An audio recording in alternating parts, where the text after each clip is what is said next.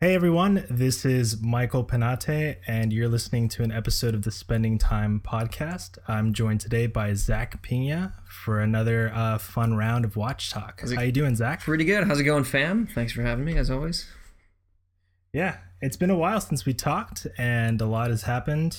Um, you've been on a couple trips, you've seen some cool watches, and um, today we're going to be talking about watches in the field and watches that are actually used and inspired by specific uh, professions.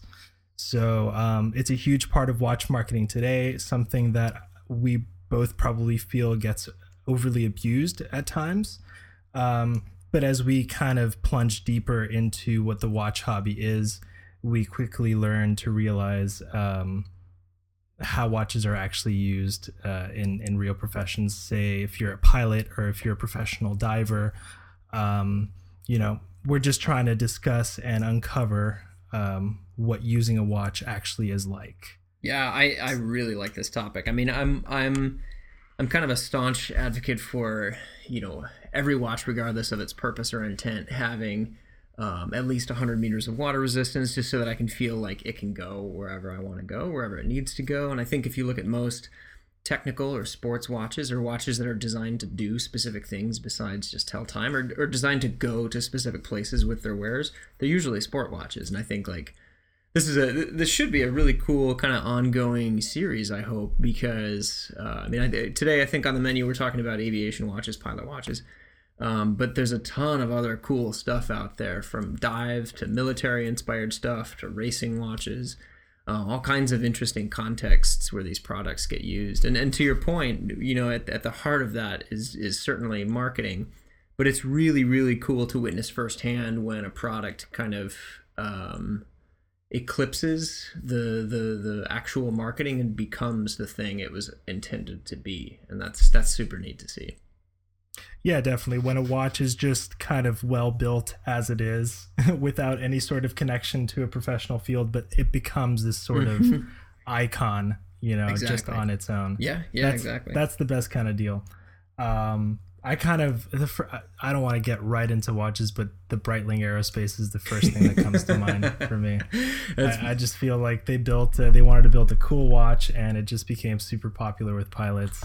Um, but they're a ton of fun pilot watches. Yeah, there, there absolutely are, and I, I think it's it's funny. I actually am pulling my aerospace out of the drawer uh, and holding it now. And you know, the the thing that I really really like about this watch is that um, they did. I think originally they did say, "Hey, we made this thing specifically for people," and they kind of spelled it out who it was for. And uh, I think this is probably the third or the fourth. The Aerospace Evo is the one that I have, so it's probably the third or the fourth generation, I think. But at this point, you know, this watch is such an icon that, that Breitling doesn't really have to say who it's for anymore. Like you see, I, and this is this is what also one of those few watches where. Um, you know, you take a stroll through pretty much any airport, just about anywhere in the United States or in Europe, and you'll you're bound to see a few of these. And they're worn by pilots. They're worn by uh, you know, frequent flyer types. They're worn by, um, you know, kind of cruddy, like globe-trotting travelers, uh, such as I often yeah. look like myself.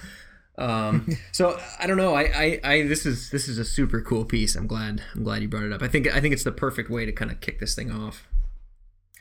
Uh, before we get started, you want to do a, a fun uh, wrist check, see what we're wearing right as we record this. Yeah, and it's actually it's coincidental that I'm I'm wearing a pilot watch today. So uh, maybe I'll start off, but I'm wearing uh, an IWC uh, Spitfire UTC, and this was uh, this was introduced I think in around 2000 in like the early 2011, 2012, early 2010s. It's it's roughly five six years old. Um, I found it NOS. Uh, it's been discontinued. This kind of predates the the Kern era, as, as we've come to call it.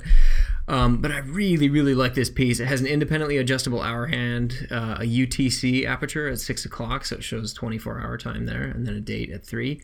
Silver dial, applied numerals. Uh, this is a super, super cool piece. I'd been chasing one in pretty good condition for a while, and and, and uh, finally found one, literally with with box papers, stickers.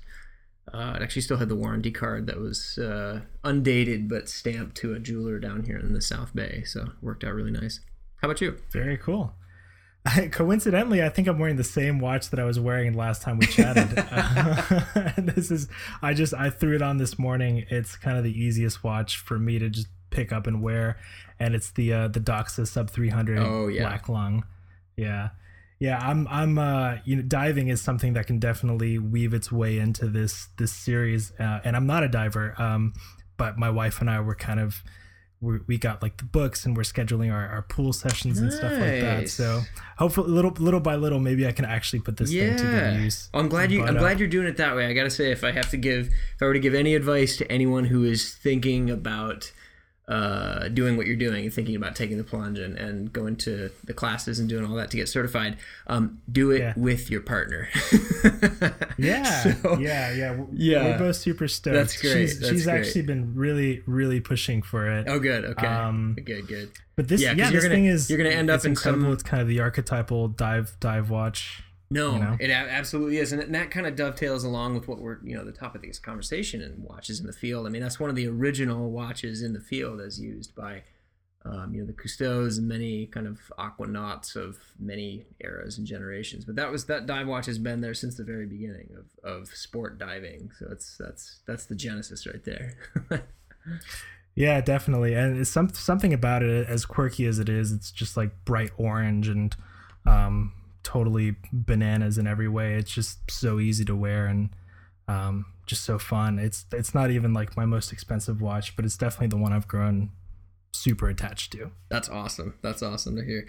Yeah, I, I, I've, I, I think that's, I think the watches that uh, that give you the most joy are the ones that don't necessarily have to be the most expensive, but uh, they just make sense, you know. For sure. So I think um, I think probably the the one recent event that kind of sparked this this discussion or inspired us to take this route is uh, you recently kind of wrapping up a trip with um, Hamilton and just um, seeing the way watches are worn out in the field by these uh, professionals doing some totally crazy stuff uh, in airplanes. so Yeah. you want to give us a primer on that? Yeah, absolutely. So without kind of giving away too much of the story, um, we were out in uh, Fort Worth at the Dallas, or excuse me, at the Texas Motor Speedway for the final chapter of the Red Bull Air Race. So it's a eight race series that goes all around the world. Basically, it's kind of like the F1 or the NASCAR of airplanes. If there's a, a really dumb way of stripping it down. Um, everybody flies the same airplane, has the same engine, same body, same prop, and then the guys are allowed to customize any other aspect on the airplane. They race around um, a series of air-filled pylons, these kind of uh, air-filled towers around the course, and they just do it as fast as they can. And the goal is to fly past or through each set of pylons as uh, as quickly and as level as possible. So it's sort of a it's sort of a mix of uh, speed and precision. Because if you if you if you enter the course too fast, if you pull too many G's, which is a safety issue, if you pass around one of the pylons um, and your aircraft isn't fully level with the horizon, or if you nick one of the pylons, um, you're docked seconds off your time, and so the, the course laps are between 50 seconds and a minute. So it's it's pretty sweet. It's it's uh, it's really spectator friendly. Um, the tension kind of gets rat you know ratcheted up as as the day goes on. Um, races are won and lost by thousandths of a second. It's really very cool. Um, I was I kind of went into it with a little bit of uh, you know I didn't really know a ton about the sport. I watched a fair amount of YouTube videos and stuff going into it, but it was it was really really very cool. And i came away from from the weekend with a kind of a newfound appreciation for the precision that these these guys have. I mean not only do these guys have huge balls but they you know they have incredible reflexes but also the ability to um yeah, the the ability to subject yourself to the g forces that they do and still being able to make these kind of razor quick uh, decisions is really really impressive. Um, yeah, so I mean it's a it's a super niche sport, really unique. But we were there because Hamilton uh, Hamilton Watches is the official uh, sponsor of the Red Bull Air Race, and they have been for the last two years. So um, it was really cool. They have uh, they have four sponsored pilots, uh, four pilot ambassadors essentially. One of whom who's been with the brand for a number of years. Um, flies a Hamilton branded plane, and then the other three just fly various planes, uh, but wear Hamilton watches and uh, we actually went up in the air with one of the pilots and uh, stick around by the time this podcast airs uh, hopefully that story should be very close to publishing so i'm really excited for you guys to read it Nice. And is this um I've I've actually never been to one of these air races. Is this kind of in uncontrolled airspace or are these guys um talking to air traffic at all? You know, is it I, I guess you know, is it around like twelve hundred feet? Where how how far yeah. up are they? Yeah, you know, it was um it was pretty it's it's super low. So you you I, I I get the sense that you have much more aviation experience than I do. I have very little. Um, Eh, yeah. so when you said 1200 feet i think that was actually really close to the the window that we were flying and i think it was around 1500 to 2000 it was pretty low um, Okay. one thing that was really cool and again not trying to give away the story completely but we did have uh, throughout the duration of our flight which was about 25 minutes um, we had you know i could hear the pilot and i were able to talk to each other but we could also hear all of the air traffic that was going on as well and i do know that during the air race it's a cl- it's closed airspace pretty much they had the texas you know the texas motor speedway which is freaking huge i've i've, Yeah. I've never i've been to a few nascar tracks but i've never seen that one and that one is just epically massive. I mean it's just like it's it could not be more like hashtag America than than you can possibly imagine in this giant racetrack in the middle of the. Anyway, um, so the the air race occupies the airspace above the motor speedway, which again is massive, and then kind of the zone around it. But the runway is in the middle of the speedway, so they they t- they taxi take off from the middle of the speedway. They kind of fly out a little bit, and they just they just circle the airspace in and around. So essentially, they, I think they call it a box, and the the box that the pilots are able to fly in is it's around 2,000 feet. I think is the ceiling, um, and the lowest they go at around 200 miles an hour or 230k. I think for our, our uh, European audience, 300k, 330. That's gonna be wrong. Somebody's gonna call us on that. but all uh, part- 40, part of the internet it is, yeah, yeah. Uh, 40 feet off the ground is the lowest, and um, 80 feet is the height of the pylons. So most of the course takes place between that 40 to 80 foot window, unless they are exiting the course and circling back or pulling like a massive loop to to to because they do two laps on the course. They do a lap around it and kind of like a swimmer when the swimmer gets to the end of the pool and flips over and then goes back the way he came. They do the same thing. They get to the end of the course and they pull this massive loop de loop and then they shoot back through the course the way they came. And in that massive loop, they have to keep the G load under, I think it was under 12 Gs. And um, which is, I would come to find out, 12 Gs is a lot. And military pilots can get upwards of that. But when you look at these planes, which are, you know, they're glorified lawnmowers, it's a small single engine plane. It's uh, fully manual. There's no automation in it whatsoever. It's just like the yoke and the instruments. It's super neat. Um, Nice. So yeah, there's there's there's a there's a lot of skill and precision there. But to answer your question in a super roundabout way, they they have a box. It's about the size of the motor speedway. So cool. Well, speaking speaking about the G's and and all the sort of stress that you go through when you're up there, you kind of think about the tools and the, the instruments you have when you're um, uh, kind of flying around doing what you're doing, whether you're a, a commercial aviation pilot or a military pilot, and you think about um, what has been built into pilot watches uh, ever since they were born, essentially. Um, and I think one of the primary features is just uh, construction that's built to withstand that kind of stress, uh, whether it's from um, pressure deviations or you know just massive g forces. Um, so, kind of in practicality, can we sort of uh, summarize the basics of a pilot watch and what what a person would need if they're a flat out professional? Yeah, totally. I mean, I think like like you said, um, you know, the the the drops in pressure is absolutely one. Um, G force is another one, and and again, like a quick primer on G force is that like where you're sitting right now in, in your seat recording this is is essentially one G. That's one. Uh, you know, the gravitational force is you again and the ground. And a G G forces are incurred uh, in not speed but in acceleration or deceleration. So um, if you were to be slapped in the face, uh, a slap in the face measures G's very, very briefly, but it's an acceleration and deceleration of that moment of impact. Um, also, if you were to swerve to avoid a deer or something on the road in your car, well, G forces are at work there. Same thing applies in these smaller planes where you're going. Literally, I mean, these the, the max speed of these planes I think is is around 220 or 230 miles an hour. And so, you know, if you're going flat out and they're whipping through a chicane or something and the plane whips, you know, vertical and then horizontal again and then vertical again, all three of those turns in quick succession incur various g forces. Um, so the, the watch needs to be able to the watch should be able to handle or exceed what a human can handle or exceed essentially. And so i've been doing a fair amount of reading on on nasa tests because you know in order for a speedmaster to be flight qualified it has to be put in a centrifuge.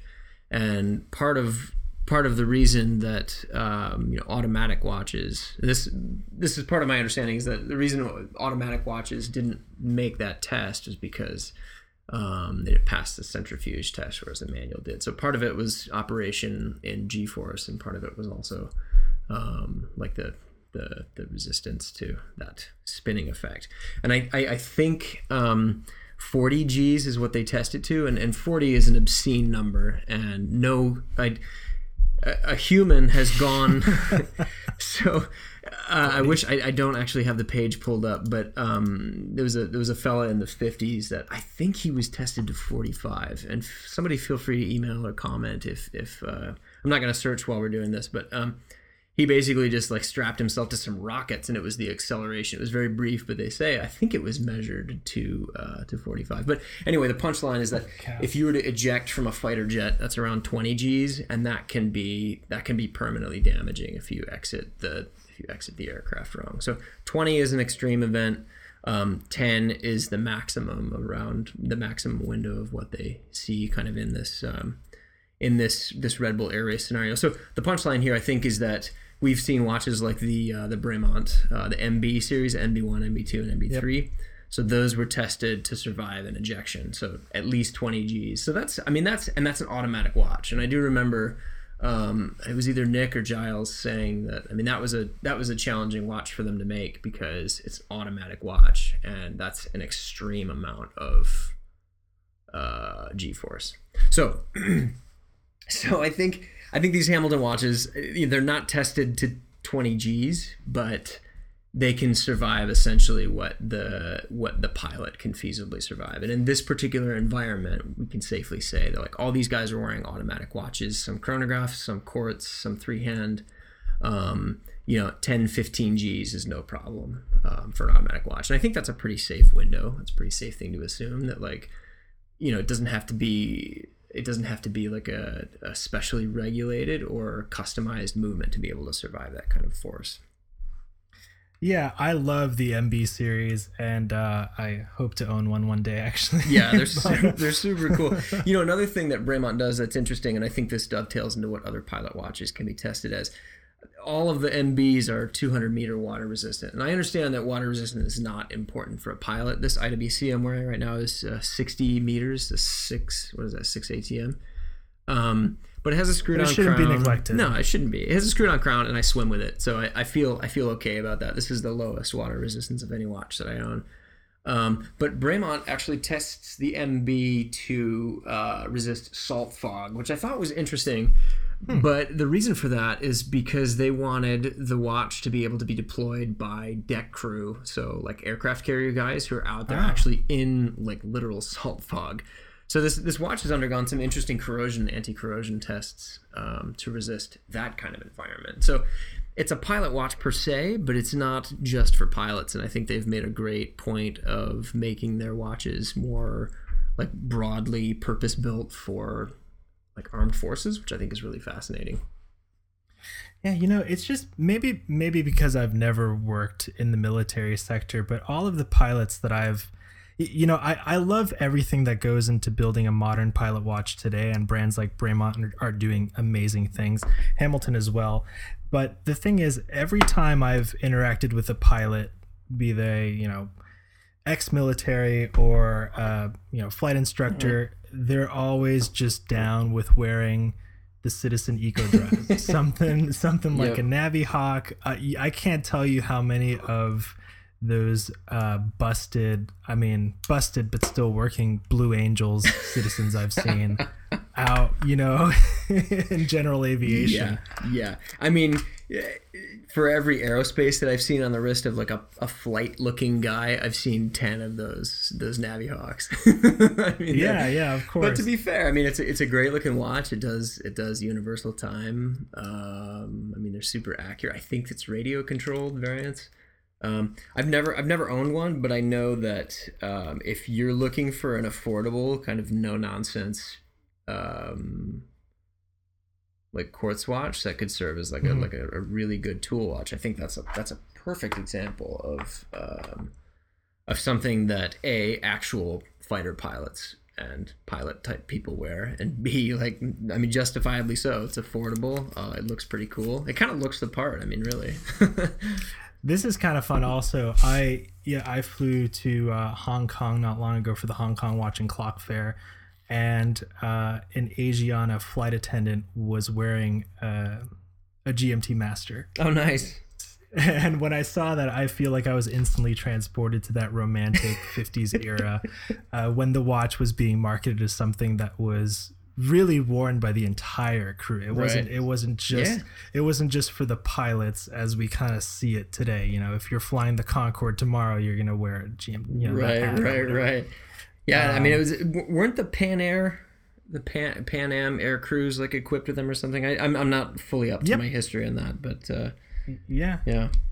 But I mean, yeah, I think I think by 50, 54 or 53 they were kind of uh, getting out there in circulation. Okay, that sounds about right. So so in in your mind, what what makes for a pilot watch because I, I certainly have my own criteria and then i think once we've kind of established what our personal criteria are it would be cool to uh, to talk about uh, a few more examples of what these guys are actually wearing. So really, in the field, at least uh, with the pilots that I've that I've worked with, they were all super excited about the watches they would fly with when they had some kind of additional functionality, mostly with uh, a slide rule bezel. Oh, interesting. Or what or what we call sometimes like a whiz wheel, you know, where you can make a when you can make some additional calculations with uh, fuel and wind correction angle, which actually I think the Hamilton Crosswind will do as well. That's they, they have like a wind correction angle bezel. That's exactly uh, correct. And it's honestly, it's I, I think it's even more complicated than the than the Navitimer. yeah, yeah. It's uh, has no fewer than two rotating internal bezels, uh, two yeah. two different rotating bezels. Uh, so something something that's really um, something that has that kind of extra functionality in the bezel and maybe something that will get you another time zone but you know a, a lot of the guys working day to day if you're a cfi a certified flight instructor you're just you're not really thinking about multiple time zones um, but i guess if you're um, if you're flying, you know, within the U.S. at least, mm-hmm. you wanna you want at least at least the ability to track a second time zone with with your bezel. Right. You know, even you you don't even need to have a, a GMT hand. Yep. I think about like the uh, the old Benrus uh, pilot slash dive watches with yep. just the uh, the 12 hour or something like a Halios Seaforth. Yep, that's a, those are great examples. And I think I, I, I think that speaks to the fact that uh, you know simplicity reigns i think you know tool and, and gadget nerds always love to see uh, and and that to me is kind of the downfall of like the citizen is there's like it's it's all the things all at once and that's also to me like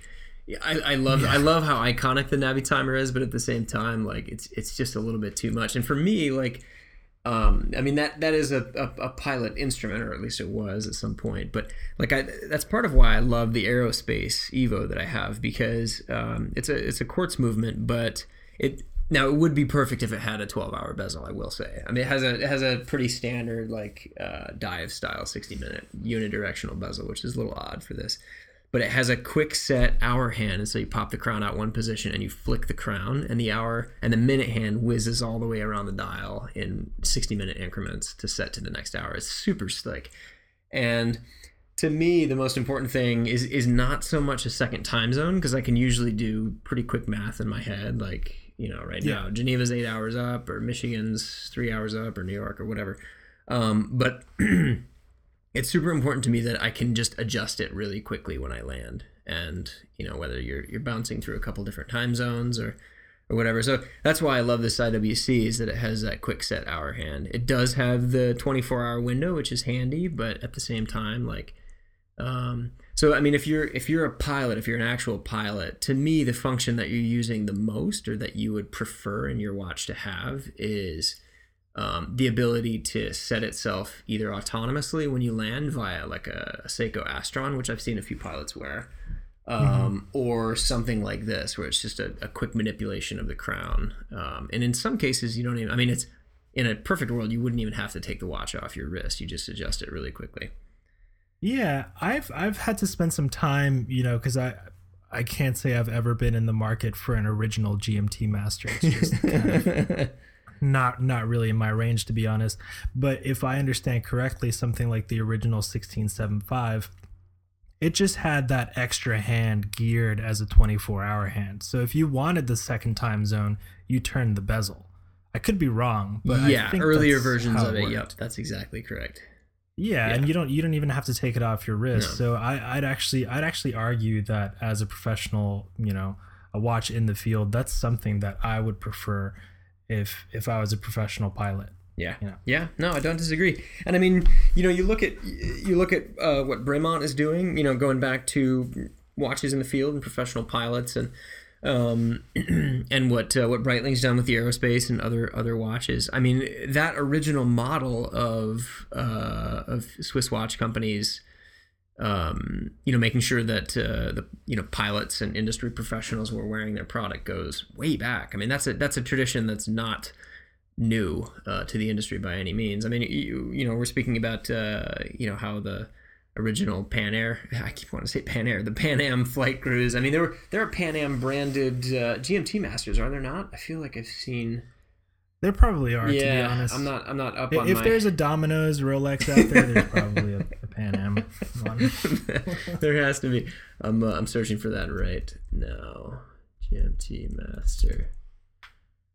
Um, there has to be the legendary albino. No Pan Am logo. Huh. Oh, I feel like I've heard of that. Yeah, this is this is a real thing. It doesn't have the logo, but I think it was specifically issued to flight crews. Anyway, um, the fact the fact remains that like it is very cool that these watches get issued, uh, and I know that Breitling has. I don't know if they still do, but they used to. Um, had like a military purchase program because um, I feel like I've seen you know there there there are pricing structures that are reserved specifically for you know, flight crews of certain airlines. It was the same thing with Bremont. Like they have a military purchase program. Yeah, I know you, you can commission yeah, them to, to exactly. make something for your squadron. Exactly. Yeah, yeah. and and and relatively afford. I mean, affordable um, given sort of the final MSRP, but. Um, yeah, so I, I, mean, they're they're definitely in a position to encourage uh, that kind because I mean, at the end of the day, your end user kind of dictates. You know, your the perfect example of your end user, I think, ultimately kind of informs who else is going to be buying your watches. And I'm not a military pilot, but if I knew that military guys were actually wearing one, I would I would certainly take that product more seriously, um, knowing that it was it was sort of dependent upon by that. So I think I think kind of on that note, like seeing all of like going back to this this Hamilton Red Bull thing and seeing all of the uh, the watches that the actual pilots chose to wear, um, to me was really interesting because they you know they were allowed to choose anything from within like the khaki aviation collection. Um, and it was mm-hmm. to me it was really interesting to see what they chose and why they chose those specific watches. Um, and you know as you guys will see in, in some of the photographs and stuff that are going to go into this story like the all four of the pilots wore something very different um, which i thought was really really cool. And uh, Nicolas uh, Nicolas Ivanoff who is uh, he's the pilot of the hamilton branded plane the orange plane um, he was actually wearing the watch that's on the tail of his plane and which is pretty sweet i thought that was cool that and oh i gotta check that out and that watch is a couple years old and uh, I don't think it's in the current collection anymore. It's a uh, it's, uh, it's a khaki chronograph. Um, it's a great looking chronograph. I don't. I think it's part of the X Wind collection. It's not X Wind or Cross Wind or Cross Wind. Everybody says it X Wind, which Is it X-Wind? I, I thought it was yeah, Crosswind. I thought it was Crosswind as well, and that made the most sense. Huh. But I heard several people from Hamilton say X-Wind, which Oh, okay. uh, unless they unless they misspoke, um, I think Crosswind is better. But anyway, um, so I thought that was super neat. Um, another pilot, uh, and I think we, you know we actually have a sponsored post um, that's up on aBlogtoWatch right now. Maybe that can go in the show notes or something. Um, from April when Hamilton announced uh, this particular partnership, they have photographs of all the pilots and some of the watches that they're wearing. Um, yeah. that uh, that could be cool to reference. But another one of the pilots, uh, this fella who's from Canada, he actually got his start. He was he's been a bush pilot in in uh, kind of remote Canada for much of his young life, and he so he grew up flying fast and low. And I mean, it's, it's he he has this. He has this almost like Luke Skywalker personality to him. Um, Oh, yeah. I mean, just you know, growing up flying, you know, speed, uh, like flying speeders around or whatever and crop dusting like he has he totally has that vibe and now he's this like he's like this badass aerobatics pilot which i thought was super cool and his choice was um he's wearing uh he was wearing the khaki so the crosswind or the x-wind also has like a, a three-hand day date version that's in all black and that was his choice because it's it was simple and kind of badass. It does have a rotating bezel. Um, that he liked that he could operate it with gloves. He said it you know kind of stays out of the way. It's pretty low profile for a three hander. Um, so that was his choice. But by far the most interesting choice from all four of the pilots that we chatted with was um, uh, the Italian. His name was uh, Dario, and actually he was the newest addition to the team and he was wearing another another watch that actually I think has been out for a year or two, and I'm sure you've seen this, but it's called the uh, it's called the Takeoff. It's the Hamilton khaki. I think it's also an X Wind, but it's called the Takeoff. And the the take a look. the idea is that uh, it's a chronograph. It's a three hand. It's a it's a it's a traditional traditional chronograph. Um, but it mounts it mounts to this special locking plate on your wrist. And you can actually you can actually uncouple the locking mechanism and remove the watch head. So it looks kind of like a stopwatch in your hand. This it complete- real deal. completely at that. separates. But the kicker the kicker because when he showed that to me i you know i've seen that watch before and i was like oh cool you're wearing the takeoff. And we started chatting about it. And he said yeah i have a mount for it on my other plane and i was like what and he pulls out his phone and he shows me a couple photos of the uh, of the instrument panel on his personal plane. So we were the plane that was in front of us was like the the Red Bull media plane, the, the two seater. So his actual single seat stunt plane that he uses for for racing um, has a custom instrument panel, and on the panel, so the watch ships it ships clipped to the strap, you know, in a traditional way. You wear it on your wrist, but it also ships with a special bracket mount uh, with screws that you can you can physically mount it to your instrument panel. So he showed me a photo of so he gets in the plane and and he takes the watch off his wrist and then he mounts it to the instrument panel and then like starts the chronograph for his flight time and stuff like that. And I just thought that I mean it's it's such the reason it's brilliant is not so that you can see what time it is. It's because when it's on your wrist and you're pulling I, I can't say we did more than six G's because we weren't allowed. I mean, there's a note on the dash on his dash that was like with passenger this. can't go over six G's. So we pulled exactly six G's, and I I mean I didn't black out, but that I mean it was the most intense like roller coaster ride of my entire life. He goes all the way up to ten or twelve, but when you're when you're doing that, you can't see your wrist. You can barely move your head, and I think you know with with so much going on in the cockpit for these guys if he needs to quick reference something there's there's a, there's a number of redundancies in there and timekeeping is one of them. So being able to pull the watch off your wrist and mounting it to the the the instrument panel it's just it's it's such a neat touch and it's one that um, one I, I don't think any other brands offer this kind of a product. And two it's it's so hyper specific to so few people. I think that's what makes it even more awesome. That that it has this this this feature that literally nobody will use but the few people who do use it i mean it just galvanizes to me that that these these rad like purpose built products are truly like for very specific types of people. Because i think for us it's really easy as desk divers or as uh, desk pilots or what have you to to look at something and be like that's silly i would never use that but to me like I, that just makes it that much cooler It's- i mean i'm never going to use it but the fact that it exists for somebody special is really really interesting Yeah, of course. And you can it, in aviation at least you can see watches span across that entire range of something that's totally purpose built and something that, you know, is still reliable but feels totally out of place. I mean, Chuck Chuck Yeager broke the sound barrier with like an Oyster Perpetual on his wrist. it was just right. it wasn't even like a sub. it was just yeah. like off the shelf. Yep. Uh, and he he probably wore it just because it worked. So um, kind of kind of my favorite pilot watch that I've ever seen in real life was uh, an old instructor I had, and he flew. Um, it was always fun to get yelled at by this guy. He flew. Uh, he actually flew A4s with uh, with John McCain. Apparently, I don't know. I don't know. I don't know if that was a big fish story, but uh, you know, he he didn't seem like that kind of guy. But uh, you know, he's he's kind of up there in age now, and he still flies. And he just, I kind of I kind of wish I would have clarified whether or not he wore this on missions, but he just had this Timex man on like an Mhm, expansion mhm, on a mhm. on an expansion bracelet. Your your typical the granddad speedo watch. flex. exactly. So, um, you know what, man? G forces, pressure drops. Uh, I think pilots, like divers or any other professional in the field, just want something that works. Um, which is kind of cool to see how everyone takes that that different approach. true. Uh, Yeah, very I true. do. I do like. I do like that that feature of mounting that clock on the uh, Mhm, mhm. on the dash because today with especially in aviation you have something called glass cockpits which is basically like these huge screens in the cockpit you get everything you need um, you know a ton of different clocks as well so um, putting that up there uh, where you can see it right away is is definitely a cool uh, a cool feature. Yeah. because one pilot one pilot that I used to fly with he had a citizen.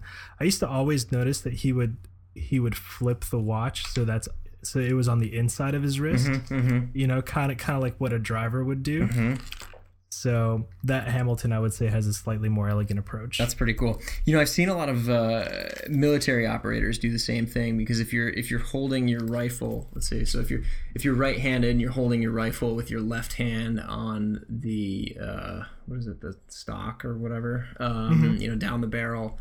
If the watch is on the inside of your wrist, and then if you if you put your eye sort of where the scope or the sights would be, you can't actually read the time. You can see what time it is um, you know, at a, at a glance without having to move your wrist. So I, I think that's that's definitely like a, a military kind of wilderness maneuver uh, for people who are familiar with uh, with shooting firearms. That uh, that's that's one thing they might do. So he might have been a gun guy as well on the side.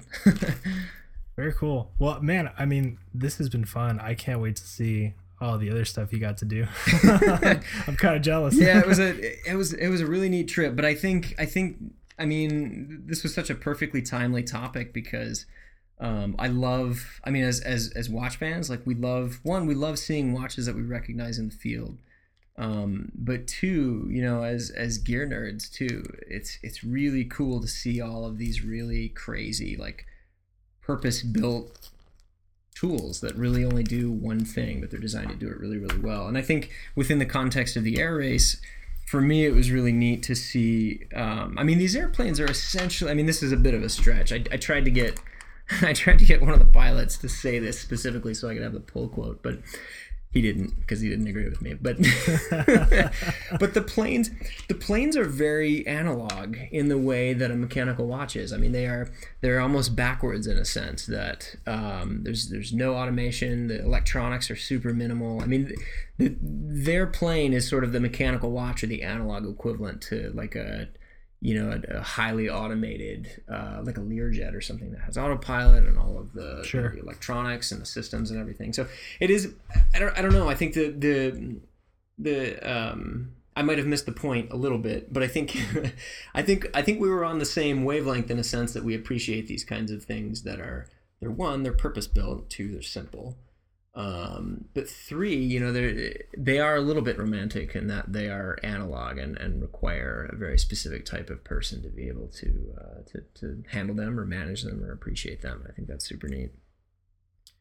and that's the best part about watches the romanticism and probably what continues to pull us in uh, This is very as true. we as as we try to make um, connections with the past while still looking forward to the future Couldn't say it better myself. Well, Zach, this has been fun. I think it's probably a good time to sign off, and uh, hopefully, people enjoyed the episode. And I actually look forward to um, seeing if we can make this a uh, an ongoing series where we try to just get together for a quick discussion about watches in the field, um, whether you're a diver, pilot, um, military personnel.